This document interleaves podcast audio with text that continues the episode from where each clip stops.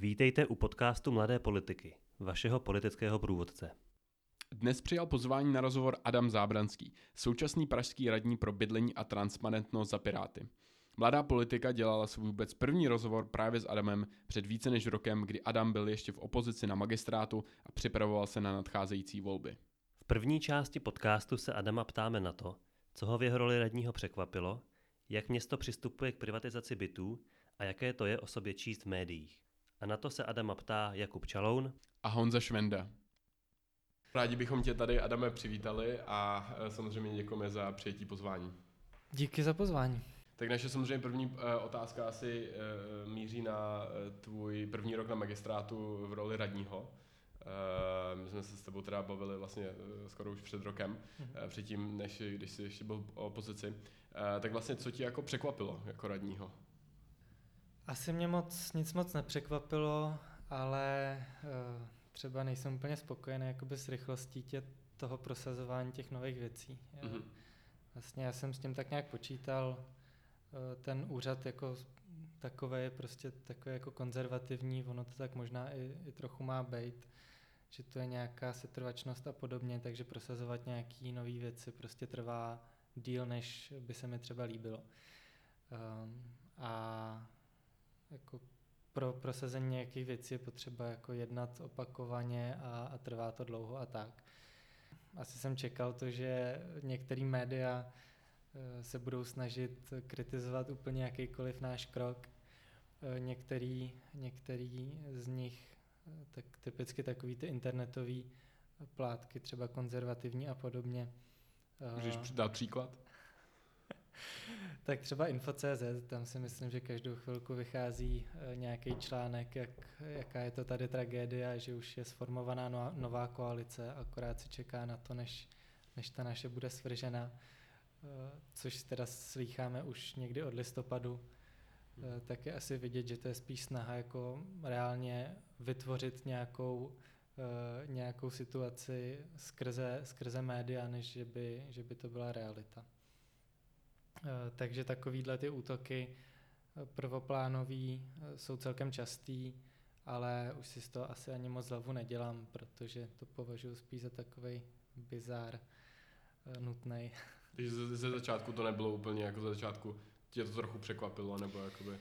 No tak samozřejmě ono to nevytváří úplně dobrý, jako nenapomáhá to té důvěře v té koalici, když se v těch médiích začne psát, jak už tamhle spojené síly jsou dohodnutý s ó dé eskou a saňákama, že nás teda svrhnou a nahraděj, tak, tak jako to nepřispívá, ale pak jsme si tak nějak dospěli k závěru, že to asi moc pravdy na tom nebude, takže se to snažíme ignorovat. A změnilo to nějak přístup lidí okolo tebe? Ty jsi nám před rokem říkal, že většina lidí v tvém okolí tě podporuje, že tě fandí, tak změnil tvůj přestup z opozice do e, funkce radního nějak přístup tvýho okolí? Máš víc kritiků třeba ve svém nejbližším okolí? To ne, spíš naopak. A vlastně ty lidi, často mě kamarádi nebo rodina oslovují s něčím, co si někde, někde přečetli a tak se jim to vždycky snažím vysvětlit, jak je to doopravdy.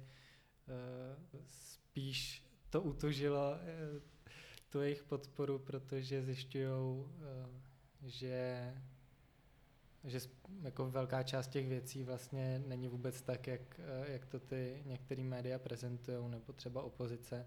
A, a spíš mě potom mají tendenci obhajovat, obhajovat před nějakýma jejich známejma kamarádama, který za nima chodí, že co to tady děláme hroznýho v Praze. A ohledem třeba stavu celkové Prahy, bylo tam nějaké jako překvapení, nebo se jako očekával, jaký ten stav Prahy bude, ať už v bydlení nebo v čemkoliv jiném ve fungování toho magistrátu? Myslím si, že v tomhle ohledu mě toho moc nepřekvapilo. Já jsem tak nějak měl celkem dobrý přehled, myslím, i z, tý, z toho uplynulého volebního období. Zároveň, zároveň jsem neočekával zázraky, jako ve chvíli, kdy víme, jak dlouho trvá stavit v Praze, stavět, tak je jasný, že i když se rozhodneme jako něco nového postavit, takže to prostě typicky jako nezvládneme reálně postavit, ale můžeme to připravit tak a třeba to i rozjet, nějakou výstavbu. ale, ale nejde prostě ze dne na den udělat nějakou zásadní změnu, protože prostě se nevyhneme těm zdlouhavým byrokratickým zákonným procesům. A když se ještě vrátíme zhruba o ten rok zpátky, my jsme se bavili vlastně už v průběhu volební kampaně, tak potom krátce poté, když teda Piráti hráli v Praze, tak jaké bylo to povolební vyjednávání, jak jsi vůbec přišel k tomu postu radního pro bydlení? No, tak myslím si, že po těch volbách ta koalice, která nakonec vznikla, že v podstatě jsme to tak všichni tak nějak tušili, že pro všechny z nás je ta koalice nejpřirozenější z těch, na základě těch výsledků, které byly. Potom samozřejmě byly velký, velký koal- diskuze na těch koaličních jednáních o tom rozdělení těch pozic, kde vlastně každá strana chtěla mít primátora. E, ta argumentace každé strany byla, byla jiná, takže to bylo takový e, zdlouhavý, náročný vyjednávání. Ale tím, že my jsme si nakonec e, uhájili ten post primátora, který si myslím, že jsme na něho měli přirozený právo tím, že ač ty výsledky byly relativně těsný, tak pořád jsme byli z těch koaličních stran nejsilnější. A čím jste si ho uhájil? Byly tam nějaké ústupky nebo jak jste toho kompromisu docílili? No tak když se člověk koukne na, potom na rozdělení těch gescí v radě, mm-hmm. tak z toho je zřejmé, že ty nej, nejsilnější gesce, jako je doprava, územní rozvoj, tak, a nebo majetek a městské společnosti, tak to si uh, následně rozdělili koaliční partneři. Mm-hmm. A uh, my, na nás uh, tak nějak zbyli, ačkoliv to ne, jako neříkám nějak, uh, že by to byly špatný gesce, ale uh, určitě to nejsou ty nejzajímavější medi- třeba z mediálního hlediska. Mm-hmm. Jako je školství, sport, uh, což má kolega Vít, Vítek Šimral, a já to bydlení a transparentnost. Ačkoliv teda i, ono se o mě říká, že jsem radní pro bydlení, já se to snažím vždycky uh, upřesňovat, protože mi ta, ta oblast toho bydlení je celkem rozsáhlá, je potřeba k ní přistupovat z různých úhlů pohledu a moje primární gesce spočívá ve správě bytového fondu magistrátu. Mhm. Ale třeba územní rozvoj, který jako naprosto úzce souvisí s bydlením, tak to má náměstek Hlaváček. A potom podporu v bydlení a Airbnb a ty legislativní věci hmm. v téhle oblasti má na starosti radní Marvanová. Hmm. Takže to se mi stává často, že se mě, že se mě novináři ptají na, na bydlení obecně. Hmm. Se snažím jako odpovídat, ale velká část z té oblasti není vlastně v mojí gesci. Hmm. A proč je teda Piráti do této gesce nominovali? Jaká tam byla, jaké k tomu byly důvody? Jak už tvé zkušenosti? Nebo... No já v tom minulém volebním období jsem se celkem zabýval právě využíváním toho městského bytového fondu. Mm-hmm. Jsem vlastně zjišťoval... Možná zneužívání. Uh, no, tak uh, i tak by se to dalo říct. Vlastně mně přišlo vlastně zvláštní. Jsme upozorňovali na, na tu kauzu těch soudců a státních zástupců, který bydlejí za ty dumpingové ceny v městských bytech a vlastně i, i jiných třeba vysokopříjmových skupin, různí podnikatelé a takhle, který prostě všichni platí těch šedesát pět korun za metr čtvereční, což mi vlastně nedával moc smysl, proč jako město má tendenci dotovat bydlení lidem, kteří to nepotřebují, když je tady spousta lidí, kteří potřebují s tím bydlením reálně pomoct. Takže to se postupně snažíme změnit. Například jsme zrušili právě ty kvóty v městských bytech pro soudce a státní zástupce, takže už jim neprodlužujeme ty nájemní smlouvy, případně v ojedinělých případech, kdy tam jsou nějaký, nebudu zabíhat moc do detailu, ale nějaký problémy třeba s postižením dětí a podobně, tak ty by ty nájemní smlouvy prodlužujeme, ale už za, za tržní ceny a ne, ne za ty výrazně zlevněný. Mhm. Takže to je asi ten, jako ten důvod, proč, proč jsem tuhle gesci, jsem na ní byl navržený já, protože jsem se tím zabýval v minulém volebním období. Mhm. A jsi s tou gestí spokojen? Přijde ti ta práce radního pro bydlení, tak jak jsi tu funkci popsal, smysluplná? Jo, přijde mi to určitě zajímavý. Já třeba hodně se snažím rozjet tady v Praze sociální bydlení, což jsem zjistil, tak na to vůbec nebyl kladený důraz historicky. My jsme si jako koalice dali několik závazků tady v té oblasti, které jsou vlastně celkem hodně ambiciozní v Česku. Jde například o to, že chceme dostat děti a seniory z pražských ubytoven, což ne, není úplně jednoduchý úkol, protože to není jenom o tom najít ty lidi a pronajmout jim byt, ale primárně o tom nastavit systém, který povede k tomu, že si to bydlení dokážou udržet. To znamená nějakou provázanou sociální práci, okamžitou práci s nějakýma dluhama, který vznikají, spolupráci s úřadem práce kvůli dávkám a podobně. Takže to jsou všechny věci, které musíme nastavovat. Hodně jako jednáme právě třeba s úřadem práce, s neziskovými organizacemi, snažíme se navázat spolupráci s městskými částmi a podobně. Takže ačkoliv jde vlastně jenom o nějakou správu nepříliš velkého bytového fondu města, kdy město má nějakých sedm tisíc sedm set bytů, což, což je asi jenom pět procent, ne, vlastně to je blbost, dohromady s městskými částmi nějakých třicet tisíc bytů je zhruba pět procent bytového fondu v Praze. Takže těch sedm tisíc sedm set, co je ve zprávě přímo magistrátu, tak je vlastně jenom zlomek, který vlastně my nemůžeme moc využít k tomu, abychom nějak měnili ceny na trhu. Což může třeba si dovolit, nebo může to takhle dělat ta Vídeň, která má prostě čtvrtinu bytového fondu na svém území, tak spravuje město a nastavuje tam regulovaný nájemný a pak to ovlivňuje i tu cenu na trhu.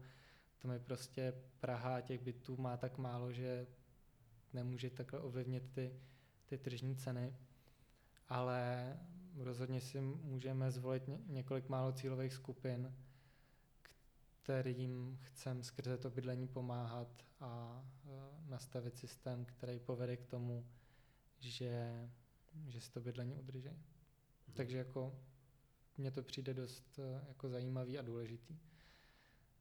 Mě by možná ještě dvě dodateční otázky. Ta první by byla vlastně k rozprodávání toho bytového fondu. Je, je to vlastně jako zajímavá oblast, nebo jako, protože většinu podle toho, co jsem četl, tak se to stávalo v devadesátých letech? No, bohužel to tak není. Ono, je to trend, no. který za, začal v devadesátých letech, ale vlastně pokračuje až do dneška. Praha a městské části dohromady od těch devadesátých let přišly asi o osmdesát pět procent svého bytového fondu. My jsme vlastně na začátku těch devadesátých let byli v podobné situaci jako Vídeň, akorát se tady bohužel všechno, nebo většina toho, velká většina rozprodala. My jsme, a vlastně i ten plán na, nebo nějak záměr jako na dokončení ještě privatizace byl na úrovni, toho, na úrovni hlavního města, což o tom jsme pak vedli dlouhé diskuze v koalici, že bychom to ukončili, protože jsme si to napsali i do koaliční smlouvy, že už prostě dál privatizovat nebudeme, že, že protože jsme vyhodnotili, že vlastně pro to město v dlouhodobém důsledku to rozhodně není výhodný. Nicméně jsme pak zjistili, že jako ne všichni jsme stejně pochopili to, co jsme si napsali do koaličního programu, že teda ukončíme privatizaci, takže Klub spojených sil chtěl ještě dokončit to, co bylo naplánované, což byla privatizace dalších víc než tisíc bytů na úrovni hlavního města. Takže potom jsme vedli dlouhý diskuzi o nějakém kompromisním řešení, kdy jsme se nakonec rozhodli, že dokončíme privatizaci jenom u těch bytových domů, který, kde to bylo rozjednané už v minulém volebním období. A řekli jsme si, že v tom našem volebním období uděláme tu, tu lineu, kde teda to už dál nebudeme privatizovat. A tam jsou vlastně dva aspekty. Jeden je, že město se zbavuje těch bytů, který pak může respektive už nemůže používat na, na řešení té sociální situace. A druhý aspekt je, že ta privatizace probíhala za velmi výhodných podmínek pro ty lidi, kteří si ty byty nakupovali od města, ale město se tím vlastně zbavovalo svého majetku za zlomek jeho hodnoty. A takhle to probíhá i na těch městských částech, kde někde se taky rozhodli, že už skončou s tou privatizací, někde naopak před volbama ještě vedení městské části rozesílalo dopisy těm nájemníkům, že když je zvolej znova, tak slibujou, že jim to všechno jako... A to příklad? Nebo... To byla Praha devět, kde tady to rozesílal radní Portlík. Za O D S. Za O D S ku. Takže vlastně se ještě nenastala taková ta změna jako celospolečenská v tom přístupu k tomu bydlení. Prostě jsou strany, které si pořád myslí, že nejlepší je, když bydlení vyřeší trh, ačkoliv mně přijde jako zjevný, že tady to se úplně, to očekávání se nenaplnilo a že naopak to město musí být v tom bydlení mnohem aktivnější, než od těch devadesátých let bylo. A myslíš si, že to bylo vedenou tou ideologií, že trh jako vyřeší tu situaci, nebo tam byly nějaké jako jiné faktory, které vedly k tomu rozprodávání? Tak myslím si, že určitě byla celospolečenská nálada v devadesátých letech jako co nejvíce distancovat vlastně od toho socialismu a trh vyřeší všechno a prostě bydlení se nejlíp vyřeší tím, že se to všechno prodá jako do soukromých rukou. Na druhou stranu jako víme o mnoha případech, kdy docházelo fakt jako k podvodům, který bohužel přístup policie a státních zástupců k tomu byl hodně laxní, ačkoliv se opravdu na některých městských částech, jako třeba Praha sedm, Praha jedna, ale určitě i mnoho dalších stávalo to, že byl nějaký byt pronátej nějakému kamarádovi politika z radnice, po dvou měsících bylo rozhodnutý, že půjde do, provi- do privatizace, ten byt se prodal za nějakou částku a ten novej vlastník toho bytu ho za další dva měsíce prodal za trojnásobek a měl čistý zisk prostě dva miliony korun a je úplně zjevný, že to je prostě podvod, korupční jednání a stávalo se to často opravdu, takže tady to byla určitě jako motivace, neříkám, že všude, ale takhle se s tím kšeftovalo ve velkém. No. Možná ještě jednu otázku k té otázce bytů. Za tebou tady visí mapa Prahy, kde jsou vyznačené právě byty, které spravuje hlavní město, no, vlastní hlavní město. A ty jsi zmiňoval v souvislosti s nimi, že by se využívaly hlavně k řešení sociálních problémů, nějaké vlastně třeba přechodné byty a, a podobně, ale zároveň velká část z nich je na Starém Městě, vlastně v té asi nejdražší části Prahy. Nebyla přece na místě nějaká výměna těchto drahých bytů za třeba větší počet bytů někde dále od centra, které by mohly posloužit více lidem? Tak ono to není nějak moc velká část. Když se kouknu na tu mapku, tak na Praze jedna dvě stě šedesát bytů, to je, no nebudu to počítat, ale necelých pět procent mm-hmm. toho magistrátního bytového fondu. Samozřejmě ta, to sociální bydlení považuji jenom za jeden segment toho, toho nájemního bydlení, který magistrát podporuje. Tady je velká poptávka, naprosto logická, od, od veřejných profesí, který prostě stát ne, neumí dobře zaplatit nebo k tomu zatím prostě nepřistoupil. Tady učitelé a policajti v Praze dostávají stejné peníze jako ve zbytku republiky, ačkoliv tady náklady na život jsou prostě výrazně vyšší. Takže logicky atraktivita tady těch veřejných povolání v Praze je dost nízká. A třeba policajti, ale i učitelé hlásejí trvale jako podstav výrazný. Takže ten pronájem za dostupných podmínek, pronájem bytu je jedna jako z možností, jak město může nalákat zaměstnance do tady těch profesí, které jsou prostě nutné k tomu, aby to město mohlo řádně fungovat. A to je třeba jeden jako celkem velký segment, který chceme podporovat. A ohledně té distribuce těch bytů, tak já si právě myslím, že je dobrý, aby město poskytovalo ty dostupné i ty sociální byty po celém svém území, aby nedocházelo k nějaké jako segregaci, která prostě přirozeně nastává, že na Praze jedna je to, a vlastně i v širším centru je to bydlení už dneska tak strašně drahý, že člověk, který prostě není z vyšší třídy, tak si to nemůže dovolit. Ale tady ten trend není úplně dobrý, jako aby se vytvářely geta bohatých a potom na okraji Prahy geta chudých, takže město vlastně to je jedna z věcí, která, kterou skrze ten svůj bytový fond může, může ovlivňovat a jít proti tady těm přirozeným, ač pro město špatným trendům. Možná jenom rychle ještě předtím, než přejdeme k dalším tématům, tak by mě zajímala ta transparentnost, jsi řekl radní pro bydlení a transparentnost. V čem spočívá ta transparentnost? No, to je takový průřezový téma. Já teďka primárně se snažím, aby město bylo mnohem, mnohem větším lídrem v oblasti otevřených dat. Takže teďka jsme přes prázdniny magistrát uzavřel smlouvu s operátorem I C T, což je městská akciovka, která řeší hodně I T, ale i data.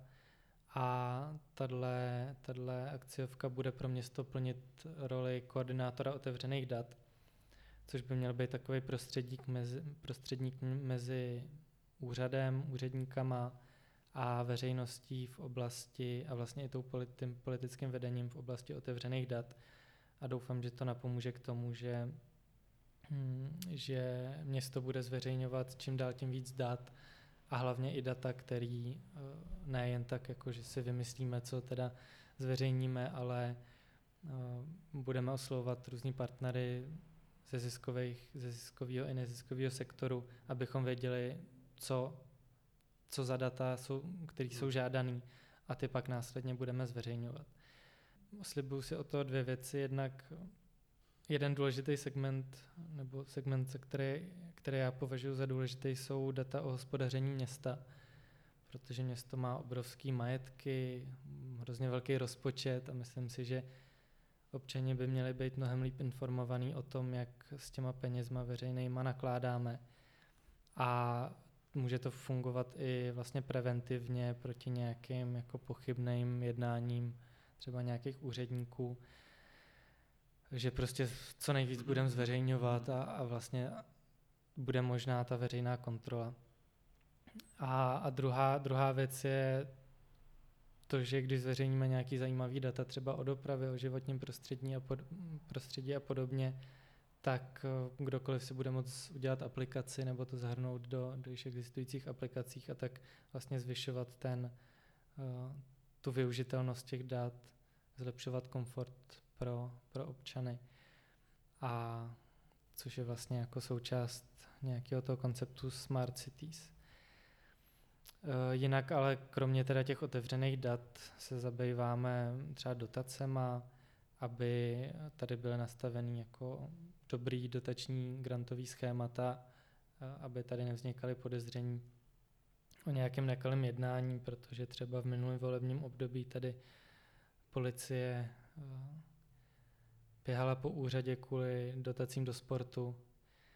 Takže my zrovna teďka jsme na radě schvalovali nový pravidla, který, kde jsou nastavený jako jasný objektivní kritéria, podle kterých se ty peníze budou rozdělovat, aby tam nedocházelo k tomu, že se to stávalo předtím, že jednotliví členové komise si tam jako sami šudlali nějaký bodíky a pak se to zprůměrovalo a uh, údajně se jako domlouvali na tom, kdo dostane to, těch peněz víc a kdo míň.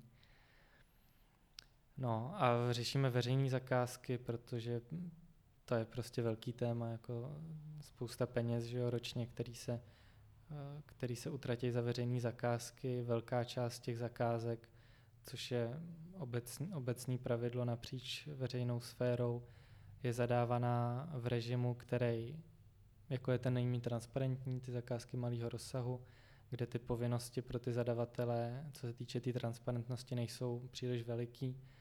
Takže chceme, budeme teďka v druhé polovině roku analyzovat data o zakázkách a na základě toho potom třeba upravovat pravidla pro zadávání zakázek, tak aby, aby byly transparentnější. Tak děkujeme tolik k první části našeho rozhovoru.